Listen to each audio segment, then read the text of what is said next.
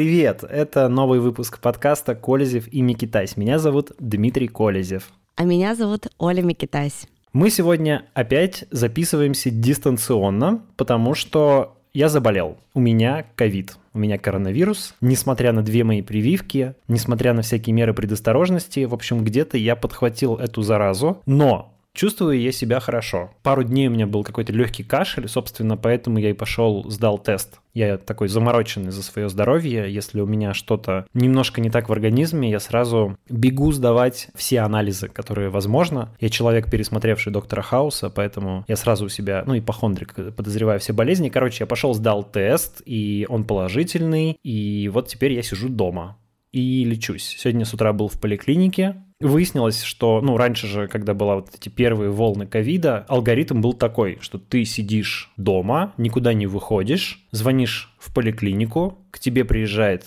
врач, делает все необходимые там анализы, прописывает тебе таблетки, измеряет сатурацию и, ну, если что там, если есть показания, отправляет на КТ, в общем, и так далее. А теперь я позвонил в поликлинику, и мне сказали, ну да, приходите завтра вот туда-то. И я так говорю, слушайте, у меня же положительный тест, как я буду там, выходить же из дома нельзя? Да нет, нормально все, приходите. Интересно. Да, хорошо, что я за рулем, у меня есть машина. А если бы я там на общественном транспорте передвигался, э, я бы, наверное, еще кого-нибудь мог заразить по дороге. Ну, как бы это странно мне показалось. Ну ладно, я приехал сегодня утром если честно, я ожидал худшего. То есть я себе такую картину в голове рисовал, что там будет э, ужасная советская поликлиника, потому что я помню, что я был приписан к какой-то поликлинике, куда страшно заходить. Там ремонт последний раз делали лет, ну, наверное, правда, 60 назад. Когда ее, в общем-то, и построили, наверное. Нет, построили ее еще раньше, она постройки каких-то прям 30-х годов. Вот, это такое конструктивистское здание на Ленина 52 в Екатеринбурге. Ну, вот а ремонт там чуть позже в ней произошел прошел, и с тех пор, кажется, ничего не изменилось. Но выяснилось, что за последний год эту поликлинику, видимо, закрыли, и теперь я приписан к другой. И выяснилось, что эта другая поликлиника совершенно нормальная, она построена недавно, там такой симпатичный корпус, все довольно чисто. Я думал, что в коридоре будет, ну, сейчас же волна очередная коронавируса, думал, что там 300 человек, все кашляют, умирают, в общем, ждать 100 часов, но нифига подобного. Я приехал к 9 утра, правда, в субботу, было три человека в очереди. Я подождал минут 50 в этой очереди, почитал книгу, меня приняли два приветливых доктора, выслушали мои жалобы, спросили, что со мной не так, какие симптомы, послушали, померили сатурацию, дали лекарства бесплатные Арбидол и Грипферон. Собственно, это весь мой, весь мой курс лечения. Ну и прописали витамин С и витамин D. Ну, собственно, я понимаю, мне кажется, почему они так делают, потому что, э, ну, правда, со мной все в порядке. То есть у меня ощущение такого очень легкого ОРВИ. Спасибо я думаю, прививкам за это как раз. Или твоему сильному иммунитету. Ну да, усиленному прививками. И чего как бы человека мучить таблетками, если он явно не сильно болеет, да? То есть само пройдет. Ну, а орбидол, как известное лекарство с недоказанной эффективностью, которого, тем не менее, государство закупило какие-то там огромные объемы на десятки миллиардов рублей, но надо же его кому-то вот раздавать. Вот э, раздают. Хуже не будет от этого лекарства, по крайней мере. Ну и там гриппферон, кажется, тоже в каких-то случаях помогает. Короче, вот так вот я сейчас буду теперь сидеть дома как минимум одну неделю, и поэтому этот выпуск и следующий выпуск мы записываем дистанционно. Да, поэтому если вдруг вам качество звука покажется не очень хорошим, идеальным, то, пожалуйста, без обид, не обижайтесь на нас. Так сложились обстоятельства. Желаю тебе, Дим, здоровья, чтобы легко все прошло. Ты первый человек вообще из моего окружения, кто после прививки получил положительный тест. Да, серьезно? Да, нет у меня всегда, никого знакомых. Всегда приятно быть первым. Ну да, я не болел ковидом до прививок, то есть я, если честно, у меня вообще было какое-то ощущение, что я принадлежу к какому-то типу людей, на которых коронавирус не очень действует. Ну то есть у меня сложилось такое впечатление после того, как моя подруга, с которой мы живем вместе, заболела коронавирусом, еще когда не было никаких прививок. Мы с ней жили вместе дома, как-то особо там, сильно друг от друга не охранялись, и я не заболел, и у меня как-то пропало такое, знаешь, ощущение, что вот коронавирус прям вдохнул воздух какой-то не такой, сразу, сразу заразился. И я немножко расслабился. А когда появились вакцины, то все, ну я поставил себе спутник, потом ревакцинировался спутником Light и вообще ходил с ощущением бессмертного чувака. Но все-таки вот э, первый в моей жизни за два года пандемии положительный тест. Так что помните, что вакцина не гарантирует вам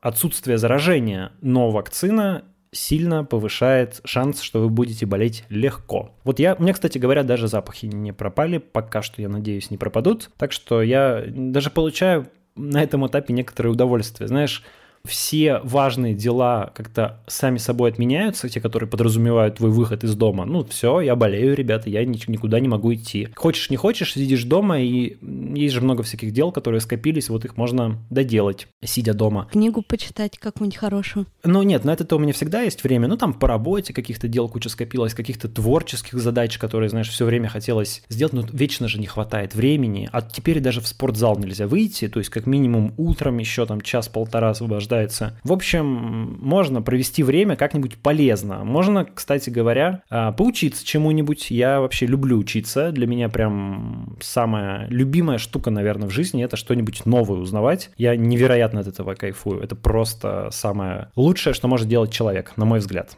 Ну, сейчас удобно, что можно удаленно освоить любую профессию, и наш мир, вот мы в прошлом выпуске даже с тобой говорили об этом, перешел на такую зум-реальность новую. Ну, как и мы с тобой сейчас, собственно, по Zoom говорим, да, конечно, да, сегодня можно учиться дистанционно, работать дистанционно, в принципе, из любой точки мира, и это уже такая сегодня не роскошь, да, а как бы обыденность. Ну, это, это наша новая реальность. Это наша новая реальность, да. С одной стороны, там немного пугает, конечно, многих людей. С другой стороны, это довольно круто, дает огромное количество возможностей. Слушай, тут как раз можно, наверное, представить э, нашего классного партнера этого выпуска. У нас появился партнер. Ура! Ура! Ура, ура! Давай расскажу про нашего партнера. Это э, школа Product Life, где можно освоить профессию Project менеджера которая сейчас является одной из самых востребованных на рынке, и другие профессии сферы IT удаленно Самое классное, что вы можете пройти все этапы обучения с нуля, сначала до джуниор специалиста, а потом от джуниор до продвинутого уровня всего за год. Ты представляешь, как можно прокачаться, пока ты сидишь дома и параллельно чем-то другим занимаешься, работаешь на своей основной работе, еще осваиваешь новую профессию?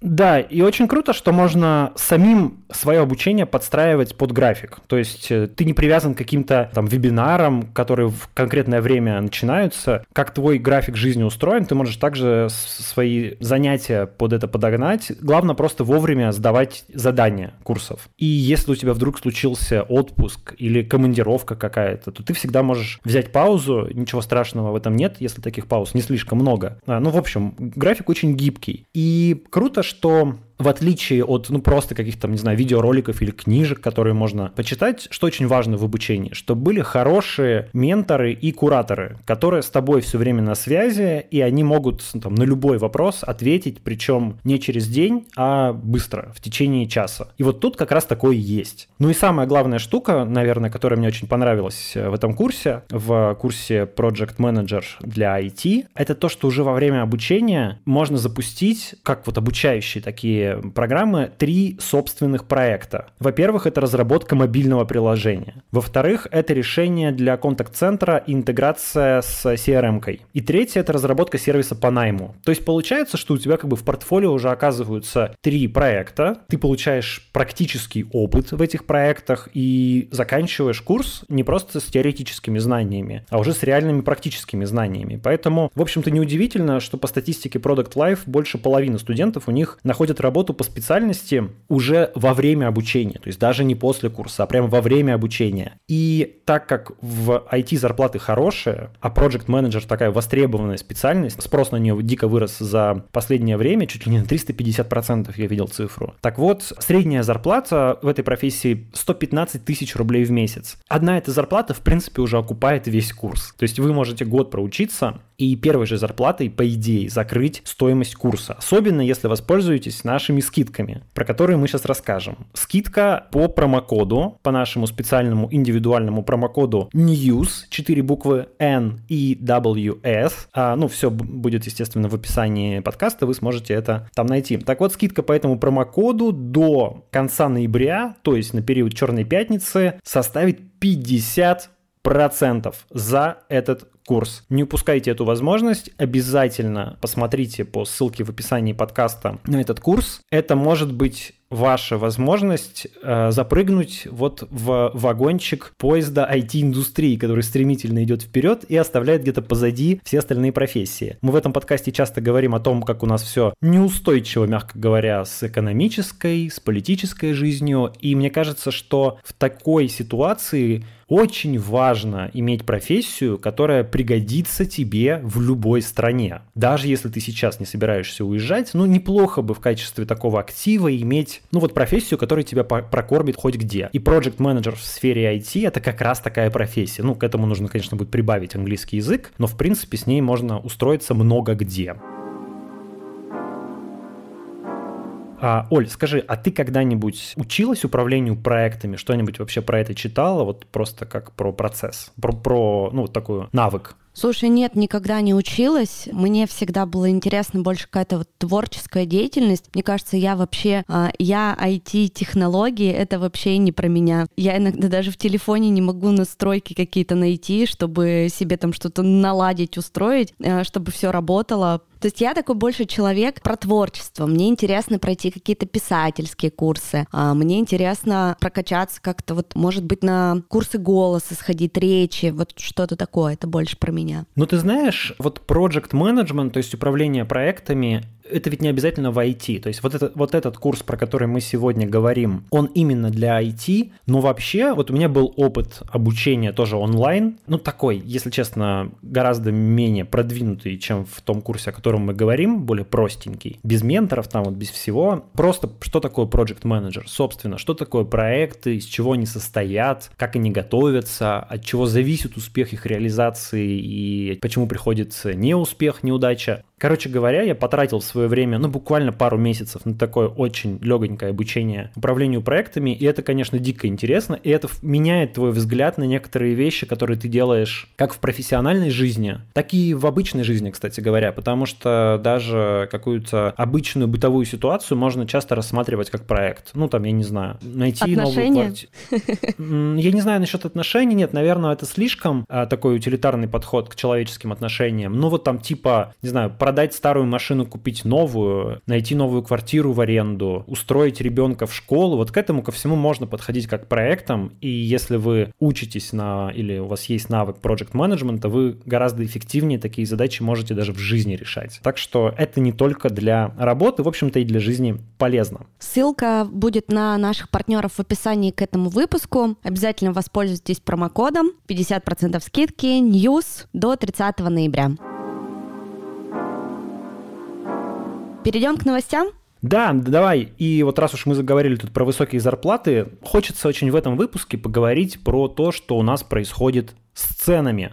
Ну, собственно, с ними происходит постоянное повышение. А, годовая инфляция в России ускорилась до 1,8% за неделю с 9 по 15 ноября, а было 8,7%. Продовольственная инфляция, это цены на продукты, уже превысила 10% в годовом выражении. Дим, ты как ощущаешь на себе всеобщий рост, там, ну даже на те же продукты? Приходится ли тебе экономить на чем-то или выбирать продукты подешевле? Ну, ты знаешь, я на самом деле уже давно выбираю, как бы смотрю на ценники, смотрю, чего где стоит. Когда-то у меня был период в жизни, когда я совсем не смотрел на цены, а теперь смотрю. Не только потому, что все там дико дорожает и не хватает денег, но и просто потому, что стал как-то рациональнее подходить к деньгам. И зачем покупать дороже, если можно купить дешевле? Вот стал так думать. Может быть, мы просто стареем, как думаешь? Раньше ну, я все время над да. своей мамой смеялась и говорила, мам, ну почему ты все время покупаешь только продукты по акции? Знаешь, так немножко подхихикивала над ней. Сейчас я себя словила на мысли, что если у товара какой-нибудь ярко-желтый или ярко-красный ценник, то он меня так и манит.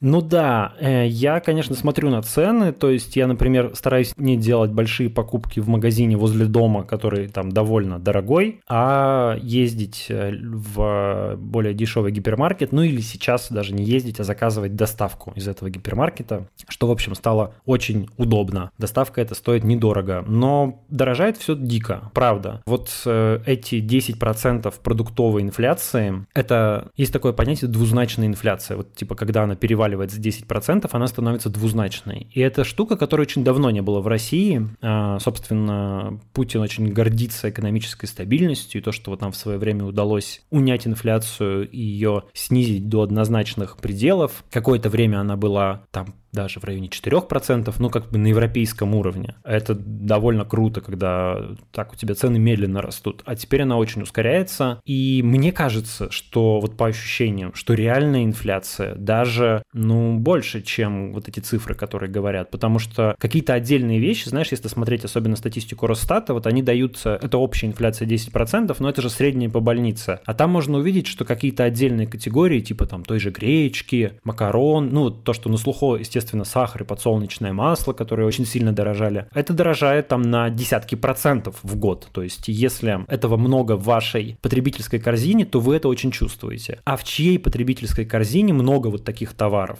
Э, людей небогатых прежде всего. То есть, сильнее всего, к сожалению, продуктовая инфляция бьет по бедным людям как раз. Им и так тяжело, а становится еще тяжелее. Богатые это чувствуют меньше, и потому что у них денег больше, конечно, ну и потому что те товары, которые они потребляют, медленнее э, дорожают. Вот, это очень опасная ситуация, и она, конечно, ведет к э, большому социальному напряжению, потому что цены это то, что волнует всех людей вне зависимости от того, любят они Путина, не любят они Путина, э, за прививки они или против прививок. В общем, да, подорожание. Просто хотят чувствую... кушать. Да, все хотят есть, конечно, все хотят покупать одежду, всем нужно там собирать детей в школу и так далее. Вот мы, когда готовили этот выпуск, я написал в своем телеграм-канале, а Оля написала в своем инстаграме, мы предложили нашим слушателям прислать нам аудиосообщение с рассказом о том, как они чувствуют на себе повышение цен. И мы хотели бы сегодня обсудить три таких а, аудиосообщения. Мы их сейчас послушаем, и вы узнаете, как слушатели этого подкаста чувствуют вот эту вот инфляцию.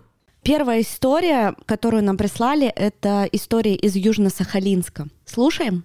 Меня зовут Ольга, я живу в Южно-Сахалинске. В общем, ситуация такая. Южно-Сахалинск – город достаточно благополучный, с богатым населением. У нас одни из самых высоких уровней зарплат э, в России, выше, чем в Москве в среднем. Это, конечно, не совсем правда. Здесь есть люди, которые получают очень много, люди, которые получают, как везде в России, и, к сожалению, уровень цен здесь уже довольно давно установился в расчете на тех людей, которые получают очень много. А остальные должны, можно сказать, прозябать. Ну, говоря о всяких там пенсионерах и тех, кто получает пособие. Просто интересное наблюдение по ценам, что у нас цены в принципе не поднимаются на том уровне, каком они поднимаются по России. Я родилась и выросла в Москве, мама живет в Москве, и то, что она мне рассказывает, как ее средний чек увеличивается практически каждый месяц, у нас такого нет. И вот в чем причина. Мы с мужем, ну, биологи, много путешествуем по Дальнему Востоку видим, как распределены вообще цены в регионе. И, ну, все говорят там, что Сахалин остров далеко, поэтому у нас все так дорого, но на самом деле такое ощущение, что это не так. То есть цены на Сахалине вообще не определены какими экономическими причинами. Это просто максимальный уровень цен, который люди могут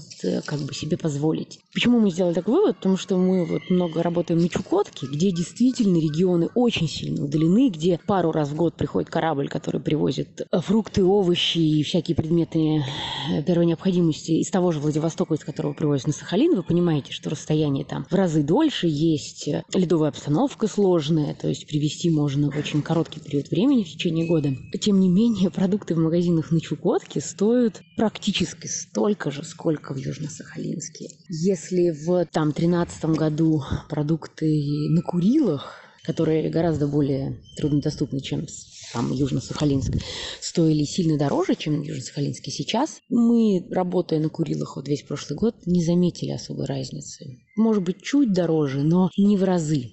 И есть ощущение, что да, ценообразование вот в Южно-Сахалинске и окрестных городах и поселках – это просто результат э, картельного сговора людей, которые продают. Здесь основные торговые сети принадлежат местным депутатам либо городской думы, либо представителям Сахалина в Государственной думе. И понятно, что для них это такой бизнес, который хорошо покрывается, никакие федеральные антимонопольные службы их не волнуют. Ну, то есть получается, что цены у нас зависят не от пандемии, не от какой-то международной обстановки или обстановки внутри страны, а просто от того, сколько люди могут максимально платить, и, соответственно, отсутствие конкуренции позволяет торговым сетям держать те цены, которые есть. И поэтому, возможно, цены растут не сильно. Овощи у нас производится в совхозе Южно-Сахалинском. Уровень цен такой, что помидоры без дотации, вот в прошлом году ее отменили, стоят 350 рублей килограмм, а с дотацией где-то 220-250. Когда в прошлом году дотацию отменили, видимо, люди вообще перестали их покупать, и дотацию быстренько вернули. Но за 220 народ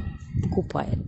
Конечно, авиадоставка овощей очень дорогая, и на Чукотке овощи стоят 650-700 рублей килограмм, независимо от того, картошка это лук или супер дорогие помидоры, потому что основная часть стоимости это вот авиаперевозка.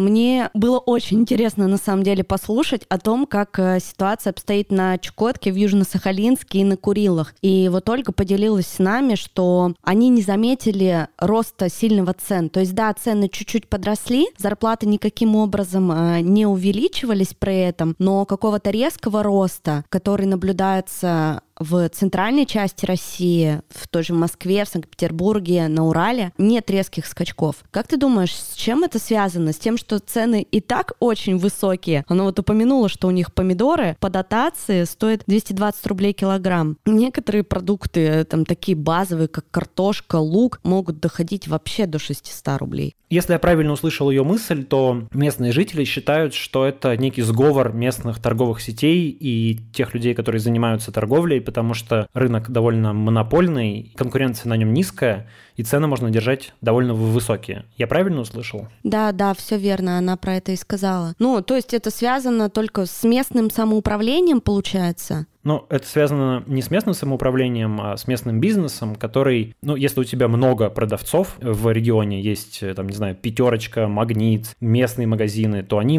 конкурируют между собой за потребителя и держат минимально возможные цены, потому что если в пятерочке картошка стоит 100 рублей, а в магните 110, то, конечно, люди пойдут в пятерочку. А если у тебя одна пятерочка на весь регион, то она может выбирать те цены, которые хочет. Будет 110 рублей картофель, 150, 200, 250, все равно ты а, пойдешь и купишь, потому что у тебя нет другого варианта. Или даже если на таких там сетей 2 или 3, то им проще договориться между собой. Они могут собраться вечером в ресторане в Южно-Сахалинске, поесть крабов и договориться, слушайте, ребята, давайте все вместе держать цену на картошку 300 рублей, потому что тогда мы все заработаем. А если хоть один начнет понижать, тогда всем придется понижать. Но это называется на языке антимонопольного законодательства картельный сговор, когда люди договариваются держать цены высоко, чтобы наживаться на бедных потребителях. Вообще-то такие вещи, если они вскрываются, они караются, по-моему, даже уголовно караются. Но доказать такое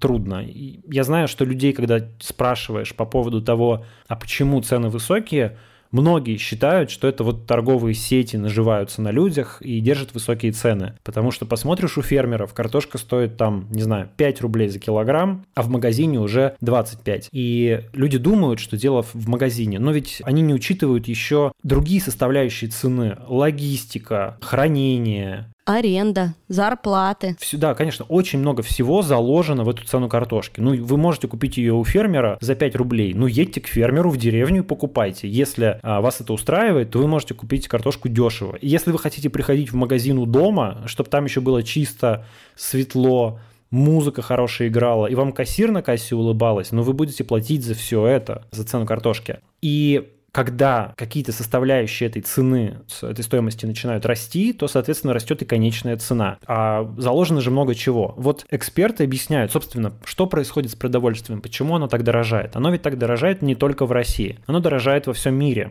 Конечно, в первую очередь это связано с эпидемией коронавируса. Казалось бы, где коронавирус и где картофель или помидоры? Мне кажется, это связано и с логистикой отчасти. Это отчасти связано с логистикой, действительно, потому что транспортные цепочки э, нарушаются, растет цена грузоперевозок, и мы сейчас, кстати, послушаем еще один э, рассказ про это. А во-вторых, э, в первую очередь, как говорят эксперты, это связано с дефицитом рабочей силы, то есть с сезонными рабочими, которые обычно приезжают в те или иные страны во время урожая собирать этот самый урожай. Ну вот, например, там в Великобританию приезжало много мигрантов из других стран, что чтобы собирать, там, не знаю, клубнику, картофель тот же самый. И у них были большие проблемы с тем, что из-за коронавируса мигранты не могут въехать в Великобританию, и, собственно, этот урожай просто некому собирать. Когда я была студенткой, я хотела поехать э, в Великобританию клубнику собирать. Вот. И многие так делают. Это способ и заработать, и страну повидать для кого-то, и просто как-то сменить обстановку, что называется. Язык подучить. Да, конечно. Ну, просто прикольный опыт в молодости, да. Ты ездил собирать клубнику в Великобританию. Но вот не такие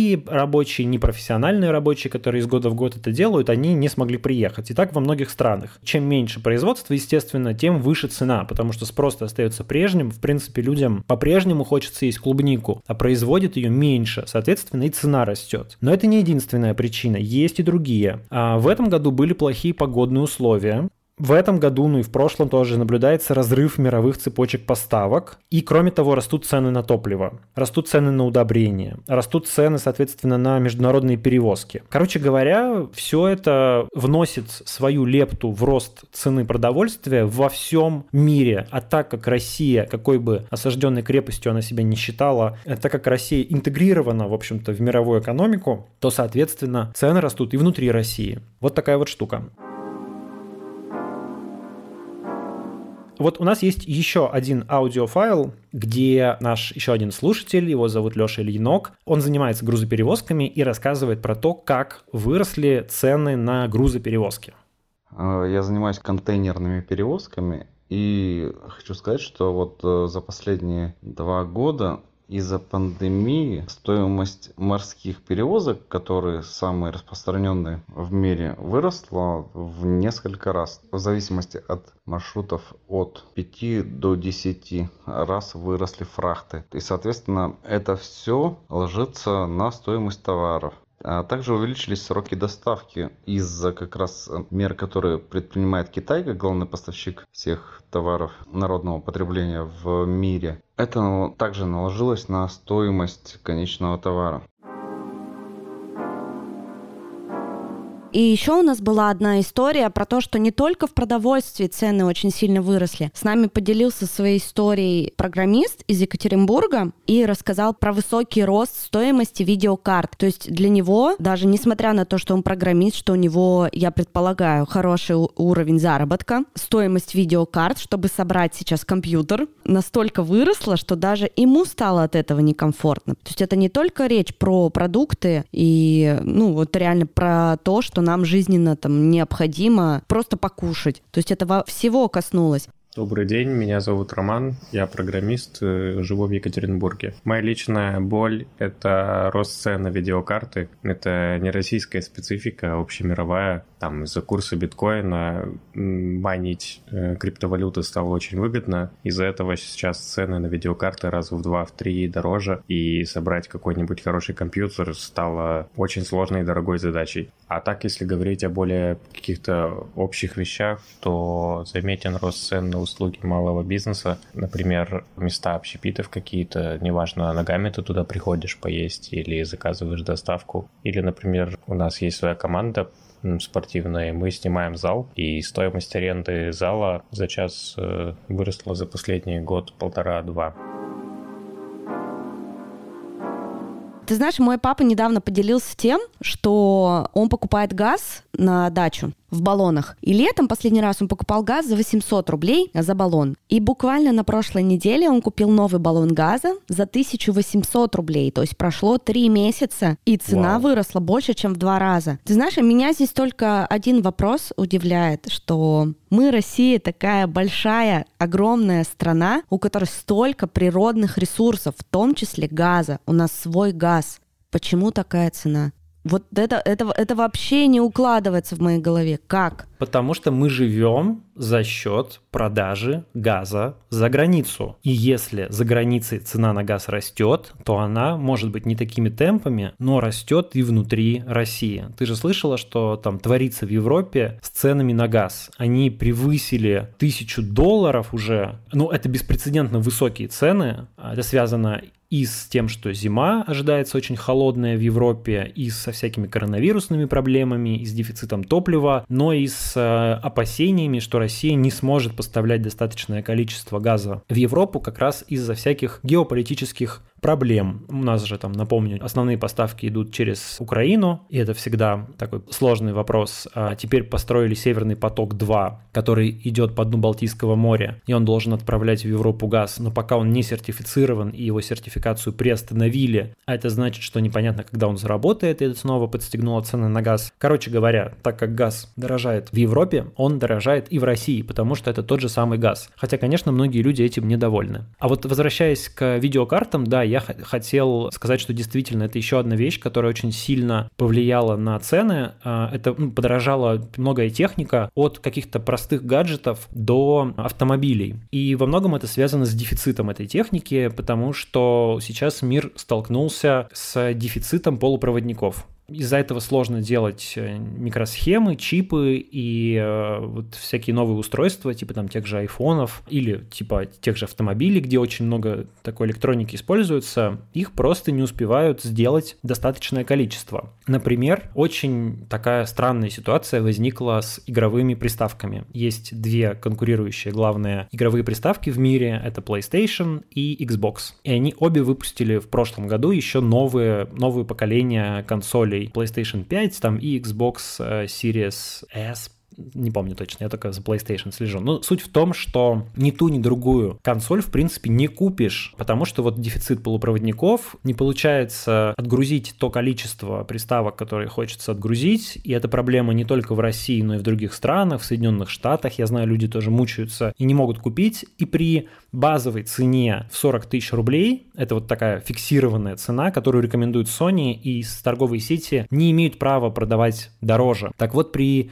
фиксированной цене в 40 тысяч перекупщики продают эти консоли, ну, на таком, на черном рынке, получается, по 70, 80, 90, 100 тысяч рублей. А недавно мне говорили, что кто-то видел на Авито уже 140 тысяч рублей за игровую приставку, которая, по идее, стоит 40 тысяч. То есть, вот, в принципе, кстати говоря, на этом примере видно, как работает, работают законы экономики, как работает дефицит и черный рынок. То есть, когда вы берете какой-то товар и вы фиксируете на него цену, а именно так делает Sony с этими консолями, запрещает продавать их дороже 40 тысяч рублей, то сразу же образуется дефицит. И на фоне этого дефицита образуется черный рынок с реальной справедливой ценой. А справедливая цена – это то, сколько люди готовы заплатить за тот или иной товар. И если они готовы заплатить 140 тысяч рублей, значит столько это в данный момент и стоит. То есть, по идее, если бы правила Sony были более либеральными, то магазины могли бы сами назначать цены. И MVideo бы, видя гигантский спрос на эти консоли, просто повышал бы цену, чтобы максимизировать свою прибыль. И там в магазине э, эти приставки, ну, стоили бы 100 тысяч. Их бы могло купить меньше людей, соответственно,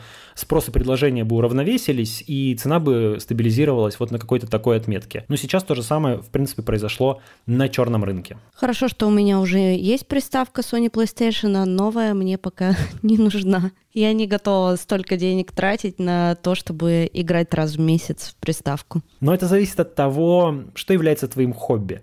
Для меня видеоигры — это как бы вещь, с помощью которой я расслабляюсь, снимаю стресс, отдыхаю. Поэтому мне это важно. И я в свое время купил, ну не за 100 тысяч, конечно, но там тоже переплатил процентов 50 и купил именно у каких-то перекупщиков PlayStation 5. Совершенно об этом не жалею, потому что вот с тех пор она э, уже в два раза все равно подорожала. Ну слушай, нам еще прислали одну историю про то, что и на машины цена очень выросла. И Land Rover Discovery подорожал за 6 месяцев на миллион 600 рублей. Вчера я разговаривала со своим братом, а он работает в салоне в Екатеринбурге в Volvo, и он говорит, они цены пересматривают каждые два месяца. Каждые два месяца просто. Э, да, и при этом, и при этом автомобили еще и не найти. То есть при таких астрономических ценах можно прийти в салон, и тебе скажут, что машин нет, машин нет, ждать там месяц, два месяца, три месяца, полгода. И более того, даже на вторичном рынке из-за этого со старыми автомобилями, которые продаются БУ, такая же проблема. Там тоже не найти хороших машин, ну, за адекватные деньги, потому что возник большой дефицит. Я тут некоторое время назад сам решил продать свой автомобиль и с удивлением понял, что я могу продать его дороже, чем я его покупал пару-тройку лет назад. А, в рублях, естественно. Наверное, в долларах я потеряю несколько, но, кстати говоря, не так, чтобы очень сильно. Вот так вот, вот так вот. То есть такой дефицит на рынке, так взлетели цены на автомобили, что люди готовы, в общем, платить гораздо больше, чем они платили раньше. Это, конечно, довольно все безумно. Непонятно, когда это закончится, непонятно, что с этим делать. Вы можете поделиться своими историями цен, экономии, погони за скидками и за какими-то акциями, распродажами в комментариях к нашему подкасту. Как раз накануне Черной пятницы я все деньги сняла свои с карточки и все положила в наличку, потому что, чтобы не совершать каких-то лишних покупок. Я, знаешь, себя как контролирую, я вот в другом своем подкасте рассказывала про это, сколько денег на карточке, что я кладу себе на карту только ту сумму, которая мне вот необходима на несколько дней, и не больше этой суммы. Потому что я такой человек, знаешь, очень эмоциональный, импульсивный, я могу совершать какие-то покупки для удовольствия, удовольствие очень так легко и непринужденно. А таким образом я себя контролирую. Я знаю, что вот у меня там 3000 на карточке, и все, и никакие я не пойду себе не куплю фиолетовые ботинки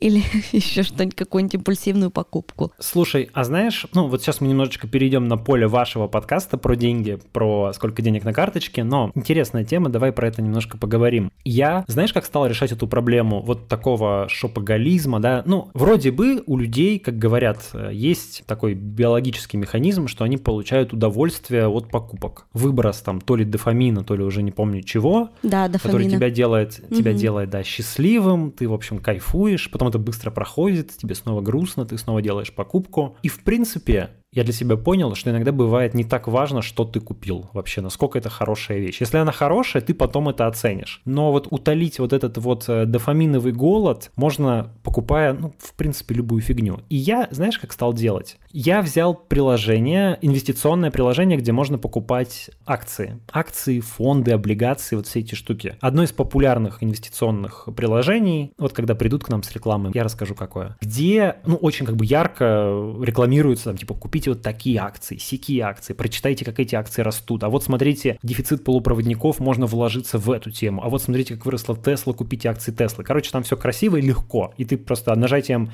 двух кнопочек можешь потратить э, деньги на акции. И я понял, что мне это, в принципе, заменяет а, походы по магазинам. То есть я когда сижу и хочу, блин, вот прям, знаешь, бывает, есть какие-то деньги, и что-то хочется себя побаловать. Хочется Карман прямо жгут. Да, на деньги ляжку жгут называется. Да, да, так да. вот, когда деньги жгут ляжку, заходишь в инвестиционное приложение, покупаешь акцию, там, не знаю, Фейсбука одну за 300 долларов, например, и как бы все, ты деньги потратил, ты что-то купил, у тебя как, даже какой-то выброс дофамина случился, но деньги ты на самом деле не потратил, ты их как бы даже инвестировал. Скорее всего, возможно, они даже вырастут у тебя через какое-то время, и ты потом сможешь потратить их действительно на что-нибудь полезное. Я для себя вот такую штуку открыл, и вам рекомендую попробовать. В общем, мне очень нравится. И я тоже оставляю на карте минимальное количество денег на какие-то рутинные траты, а все больше стараюсь складывать в инвестиции, в том числе потому, что их оттуда там бывает сложнее доставать. Ну, например, чтобы продать акции, должна идти торговая сессия, то есть должна работать биржа, она работает не круглосуточно, поэтому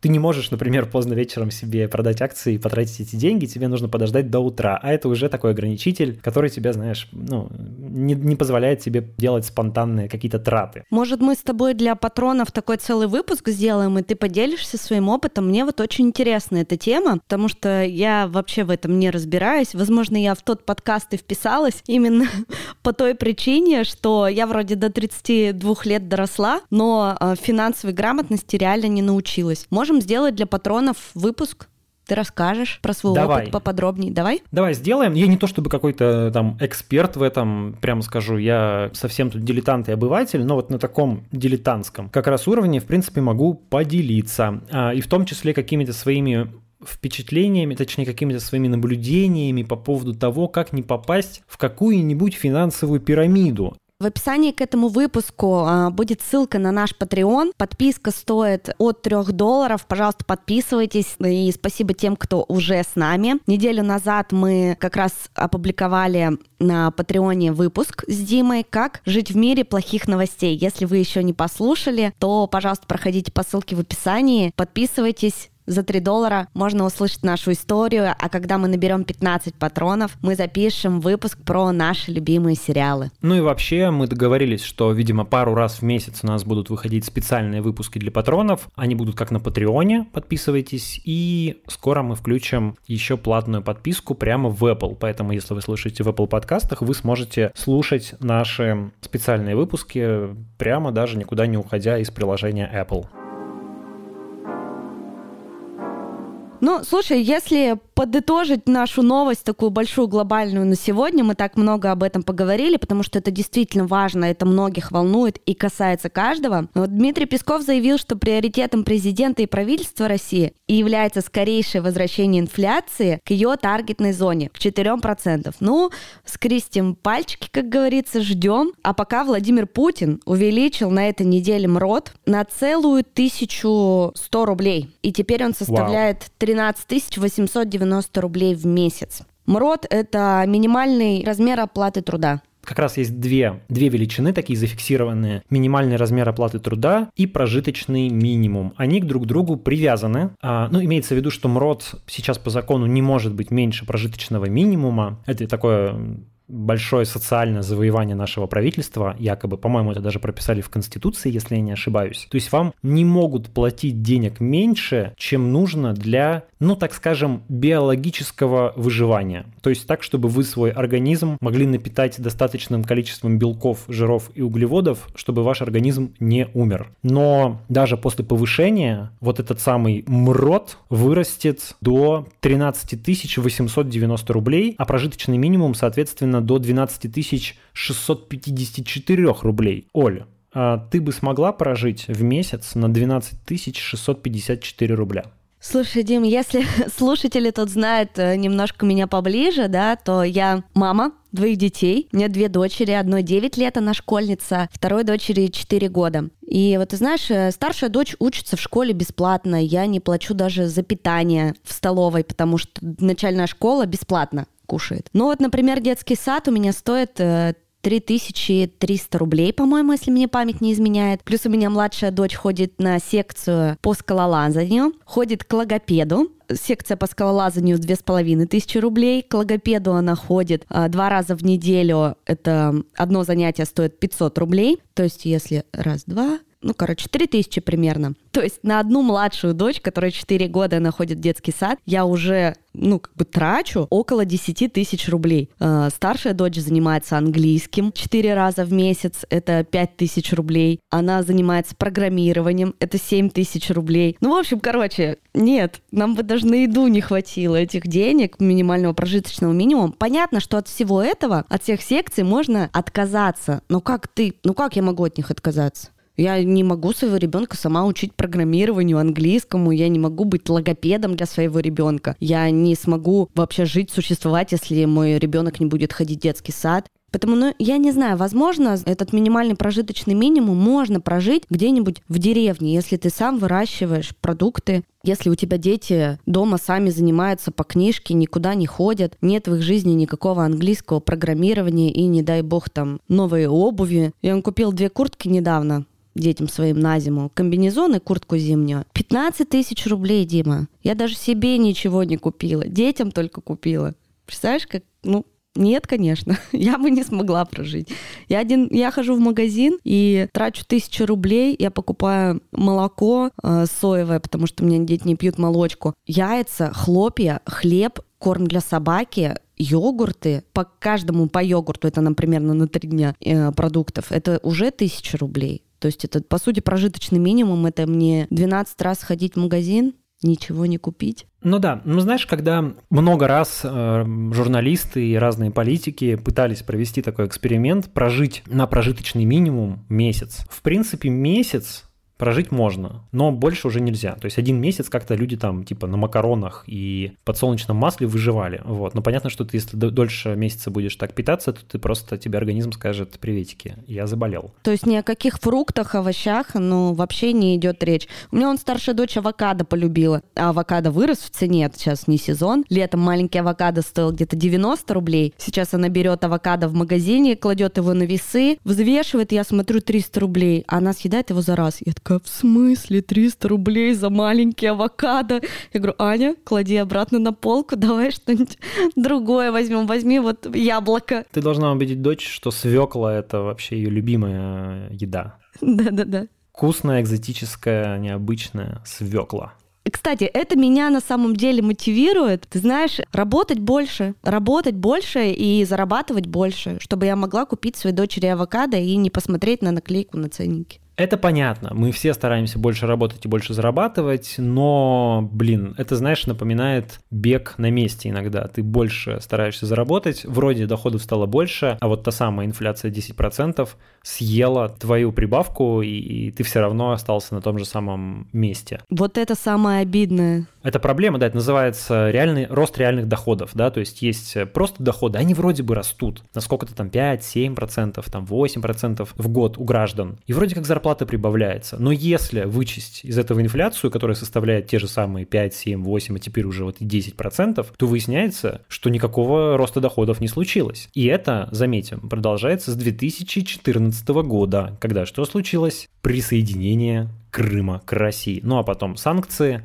одновременно там экономический кризис, связанный со снижением цен на нефть. В общем, и весь этот букет политических и экономических сложностей, который до сих пор э, мы не можем с ними справиться, мы не можем их расхлебать. И э, реальные доходы населения у нас к сожалению, не растут. Но вот этот самый МРОД и прожиточный минимум – это во многом, конечно, такие условные величины. На них а, ведь завязаны всякие еще выплаты всяких пособий, там социальные выплаты. Поэтому, если они повышаются, то это значит, что эти выплаты немножечко увеличиваются. Но вот эксперты говорят, что при этом правительству России вот это повышение обойдется всего в 30 миллиардов рублей. Это реально очень небольшие деньги, учитывая, что в 2021 году казна получит получит 15,5 а, триллионов рублей нефтегазовых доходов, которые не направляются в фонд национального благосостояния. То есть они не откладываются в кубышку, не инвестируются, они вот просто дополнительные деньги. Почему бы их не потратить на там, какие-то дополнительные социальные выплаты, но а, они пойдут, наверное, на что-то другое. Вот я помню, что, кажется, содержание полиции у нас стоит а, порядка триллиона рублей в год, если мне не изменяет память. Ну и вообще, конечно, силовики, оборона, все эти наши гиперзвуковые ракеты, Росгвардия, вот эти все чрезвычайно нужные вещи стоят, конечно, гораздо больше, ну, гораздо больше, чем тратить было бы на это адекватно. Ну вот скоро еще к Новому году Путин обещал по 10 тысяч вроде детям подарить, так что ждем, ждем. Я как раз себе путешествие запланировала. Ну да, ну слушай, ну есть в этом что-то, блин, унизительное и лукавое. Во-первых, ну ты понятно, что ты говоришь иронически, но ведь люди так и воспринимают это путинский подарок. Хотя это деньги из бюджета, который налоги, является... Те же налоги, которые мы заплатили ну да, достоянием всех граждан и вынуть из него там чуть-чуть и раздать людям по 10 тысяч рублей. Но, блин, это знаешь, как хлеб раздавали в Римской империи, императоры придумали, что вот если, ну, есть такая вот, условно говоря, чернь, да, люди, которые не очень богатые. Вот если периодически им давать немножечко хлеба, зерна из государственных закромов, то как вроде они радуются и не спешат свергать власть. Вроде им этого и достаточно. Хотя власть там купается в роскоши, живет в дворцах и чувствует себя совершенно великолепно. Да, но это же уже не первый раз, когда он так делает, да, то есть это было там, к первому сентября, это было во время локдауна прошлого в 2020 да, да, году. Да, эти выплаты регулярно случаются сейчас, да. Да, я думаю, что таким образом, знаешь, э, хотят подкормить такую прослойку родителей, да, сказать, вот мы вам помогаем, государство вам помогает, да сам Владимир Путин вот вам помогает. Но ты знаешь, я не воспринимаю это как какую-то подачку, какой-то вот этот крошки хлеба, которые мне там кидают моим детям, чтобы мы не умерли с голоду. То есть я воспринимаю это как будто бы я налоги заплатила, а мне что-то вернулось. Вот, ну, то есть я как-то вот к этому так подхожу. Кэшбэк. Кэшбэк, да. И моя лояльность к правительству, ну, то есть она как была на уровне самым низком, как даже не знаю, как сказать-то более правильно, что ли, чтобы никого не обидеть. Я думаю, что такая цель и есть. То есть на самом деле никто не пытается подкупить тебя в том смысле, чтобы твоя лояльность выросла, но чтобы просто она не упала до такого уровня, когда ты готова выйти на улицу и значит, требовать смены этой власти. То есть, как так бы... я, и так я как раз из тех людей, кто выходил на улицу и требовал смены власти, понимаешь? И то есть эти подачки, они никаким образом на меня не повлияли. И очень многие мои знакомые из моего круга близкого, ну, такого же мнения придерживаются. То есть это тоже на них никак не влияет. Но есть огромная прослойка людей, я согласна, для которых, возможно, это станет, ну, таким определенным важным винтиком.